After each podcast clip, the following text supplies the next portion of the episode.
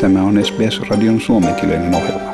Muita mielenkiintoisia aiheita löytyy osoitteesta sbs.com.au kautta finnish. Tässä puhuu Eero Heinonen ja meillä on haastateltavana tänään Mikael Koski. Ja Mikaelin kanssa jutellaan tänään kansalaisuuden hakemisesta Australiassa näin suomalaisten kesken. Mites menee Mikael? No niin, morjesta Eero. Kiitoksia kun tota, otit mut haastattelun ääreen. Oikein hyvin. Täällä sitä eletään perjantaita. On kohtuullisen pilvinen päivä täällä Sydneyn kylällä, mutta kuitenkin viikonloppu edessä ihan hyvät fiilikset. Eli me puhutaan tästä kansalaisuuden hakemisesta. Sä olet suomalainen, joka on muuttanut Suomesta muutama vuosi sitten Australiaan, mutta sä oot päättänyt myös hakea kansalaisuutta Australiasta. Milloin sä päätit hakea sitä? No se oikeastaan tapahtui siinä ähm, sen jälkeen, kun me saatiin tuo pysyvä oleskelulupa, niin sitten me alettiin kelaamaan sitä, että hetkinen, että nyt kun tämä on plakkarissa, niin pitäisiköhän sitä oikeastaan lähteä tuohon kansalaisuuden perään ja se antaisi meille sen etun, edun, että me voitaisiin olla sitten Suomessa tai Euroopassa vähän pidempiä aikoja, eikä meidän tarvitsisi murehtia siitä, että meillä meni sumpeen jotkut aikamääreet ja sitten me menetettäisiin tämä meidän tota, valtavan hieno oikeus olla täällä Australiassa. Kauanko toi hakuprosessi kestää? Se hakuprosessi, jos puhutaan niin kuin aste, tota niin, niin pykälä pykälältä, että toi permanent residency ehkä oli se haastavampi juttu, että siinä piti tosi paljon niin kaiken näköistä paperi, ää, papereita tota, sertifikoida ja, ja hankkia ensinnäkin kasaan. Ja siinä meni se, sanotaan neljä vuotta, pyöreästi kolme vuotta. Ja sitten sen jälkeen täytyy olla neljä vuotta noin yhtäjaksoisesti maassa. Siinä on poikkeus se, että jos sä voit tehdä kolmen kuukauden reissuja, eli 90 päivän kokonaismääreillä niin kuin olla ulkona maasta, mutta jos sä sen yli meet, niin sulle aina tavallaan niin kuin tulee yksi ymmärtääkseni lisävuosi siihen niin kuin aikaan. Et neljä vuotta pitää olla sellaisella asiaan kuuluvalla ja lawful äh, viisumilla maassa ennen kuin sen kansalaisuuden saa anoa.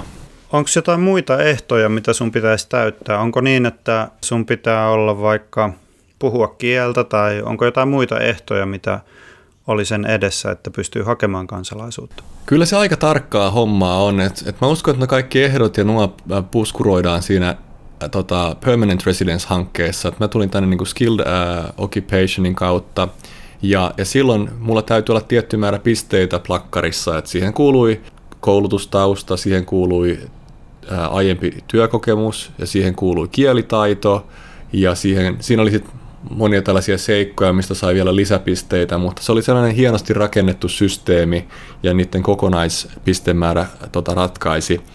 Niin nyt kun tehdään tätä kansalaisuushakemusta, niin ää, niitä samoja tavallaan niin kuin testejä ei tarvitse tehdä muuta kuin se, että sä sä oot käyttäytynyt kunnolla maassa, et oot töpeksynyt tosi paljon, että täällä Australiassa arvostetaan sitä, että sä oot niinku kunnon kaveri, että sä be a good, good mate. Sitten sun täytyy tietää tietty määrä Australian historiasta ja sellaisia niin kuin, kysymyksiä esitetään sitten siinä haastattelupuolella, joka on se sitten se kansalaisuuskoe.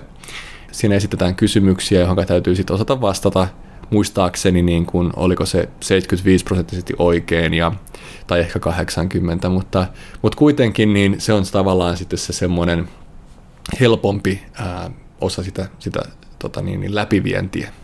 Kerro pikkasen siitä haastatteluprosessista tai testistä, että oliko se, niin kuin, oliko se lyhyt, pitkä ja mitä muita asioita testattiin kuin historian tuntemusta? No joo, tässä on oikeastaan mulla semmoinen tilanne päällä, että tässä on kova kyytiä menossa niin kun, ää, Meillä on helmikuussa vasta se haastattelu, mutta mä oon sparrannut siihen ja mulla on muutama ystävä tässä, jotka on juuri sen tehnyt ja saanutkin sen kaksoiskansalaisuuden. Siinä esimerkiksi kysytään sellaisia asioita, että mikä on kansallisvaakuna, mitkä on ne päivämäärät, kun Australia päivää vietetään, mitkä on Australian kansallisvärit, mikä on Australian kansalliseläin, kuinka menee kansallishymni ja, ja hyvin tällaisia niin kuin, niin, kansallisia kysymyksiä. Kyllä, kyllä. Oletko opetellut jo kansallislaulun sanat? oh, Totuuden nimisen en ole kyllä, mutta kyllä mä oon, siis YouTubessa löytyy tosi paljon videoita, missä parrataan ihmisiä tähän testiin, niin, niin mä oon aika varma siitä, että kun mä sitä hetken aikaa harjoittelen, niin eiköhän, se, eiköhän siinä pääse läpi. Ja jos ei pääse läpi, niin sitten siinä voi aina buukata uuden ajan sen haastattelijan luokse, jopa ilmeisesti saman päivän aikana, joten se on aika ok. Oletko aikeissa pitää Suomen passin kuitenkin? Ehdottomasti joo. Kyllä mä oon niin kun, koen olevani suomalainen ja tehnyt tota, ja, ja Suomea palvelen myös tulevaisuudessa. Että tota, mä oon nähnyt tämän, tämän asian vähän niin kuin silleen, että Australia on vähän niin kuin sellainen Noan arkki.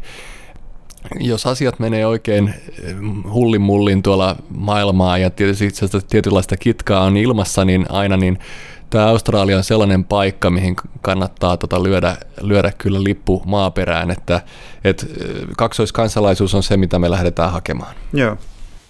Onko sulla nyt velvoitteena myös, että sun pitää hommata grilli ja ruveta grillaamaan katkarapuja, kuten jokainen kunnon aussi kansalainen tekee? Ehdottomasti. se, on, se on vähittäisvaatimus. Mä luulen, että sitä tarkkaan, että varmaan se agentti tulee sun luokse katsomaan, katsomaan, kuinka sä grillaat, että, tota, että sä oot kunnon kaveri. Ei vainkaan. Tota, Kyllä, siis täytyy sanoa, että tällaisista australialaisista tavoista on, ensiksi ne oli hyvin vieraita, niin kuin just toi grillaaminen. No toki Jenkkilässä on kuljettu ja mulla on paljon jenkkiläisiä frendejä, mutta, mutta australialainen grillikulttuuri on hieman erityyppistä. Että se on jopa vähän ehkä jopa semmoinen niin filosofia, että sä otat ne kaverit siihen, jotka, jonka kanssa sulla synkkaa ja sit sä grillaat jossain beachillä, niin kuin jouluaatto esimerkiksi on, on siitä tunnettu, että lähetetään kaikki jonnekin Bondi Beachille, tonttulakit päähän, grilli mukaan ja sitten vähän tota, ää, simaa, simaa kylmälaukkuun, niin mä uskon, että se on, se on, siitä on muodostunut kyllä sellainen aika lailla sellainen mukava juttu, mitä, mitä täälläkin on tullut joskus har, harrastettua. Hmm. Onko jotain, jotain erityistä muuta, mitä sä erityisesti rakastat Aussi-kulttuurissa? Vaikuttaa siltä, että sä tykkäät viettää aikaa Aussi-maassa, niin tota, mitkä on ne asiat, jotka sulla on eniten noussut hyvinä juttuina mieleen? No kyllä täytyy sanoa, että niin kun, kyllä Australiasta on niin kun hyvää porukkaa suurim, suurimmaksi osaksi. Ja tietysti no ensinnäkin tämä ympäristöhän on ihan upea ja kaikki kuuntelijat varmaan, jotka täällä asuu, niin osaa, osaa yhtyä siihen. Mutta sanotaan, että jos, jos sellaisia asioita etsii niin kuin luonnon ja, ja näiden ympäristöjuttujen ulkopuolelta, niin kyllä niin kuin australialainen porukka on ystävällistä ja, ja kilttiä ja, ja huomioonottavaista ja kohteliasta tiettyyn pisteeseen asti ainakin, mikä on tietysti luonnollista. Tavallaan niin kuin ihmisen on e, e, helppo elää sellaista aika hyvälaatuista elämää Australiassa. Ja turvallinen maa kaiken kaikkiaan, että tuntuu siltä, että kun täällä saarella ollaan, ollaan niin kuin, ei nyt ihan niin kuin sillit suolassa, mutta kuitenkin täällä niin kuin tiukan ää, rajavartioston valvonnan alla, niin sitä jotenkin tuntuu, että ihmiset osaa käyttäytyäkin pikkusen paremmin. Mm-hmm. No mutta kiitos haastattelusta Mikael Koski. Tässä Eero Heinonen toimittajana. Kiitoksia paljon. Haluatko kuunnella muita samankaltaisia aiheita? Kuuntele Apple, Google tai Spotify podcasteja tai muuta suosimaasi podcast-lähdettä.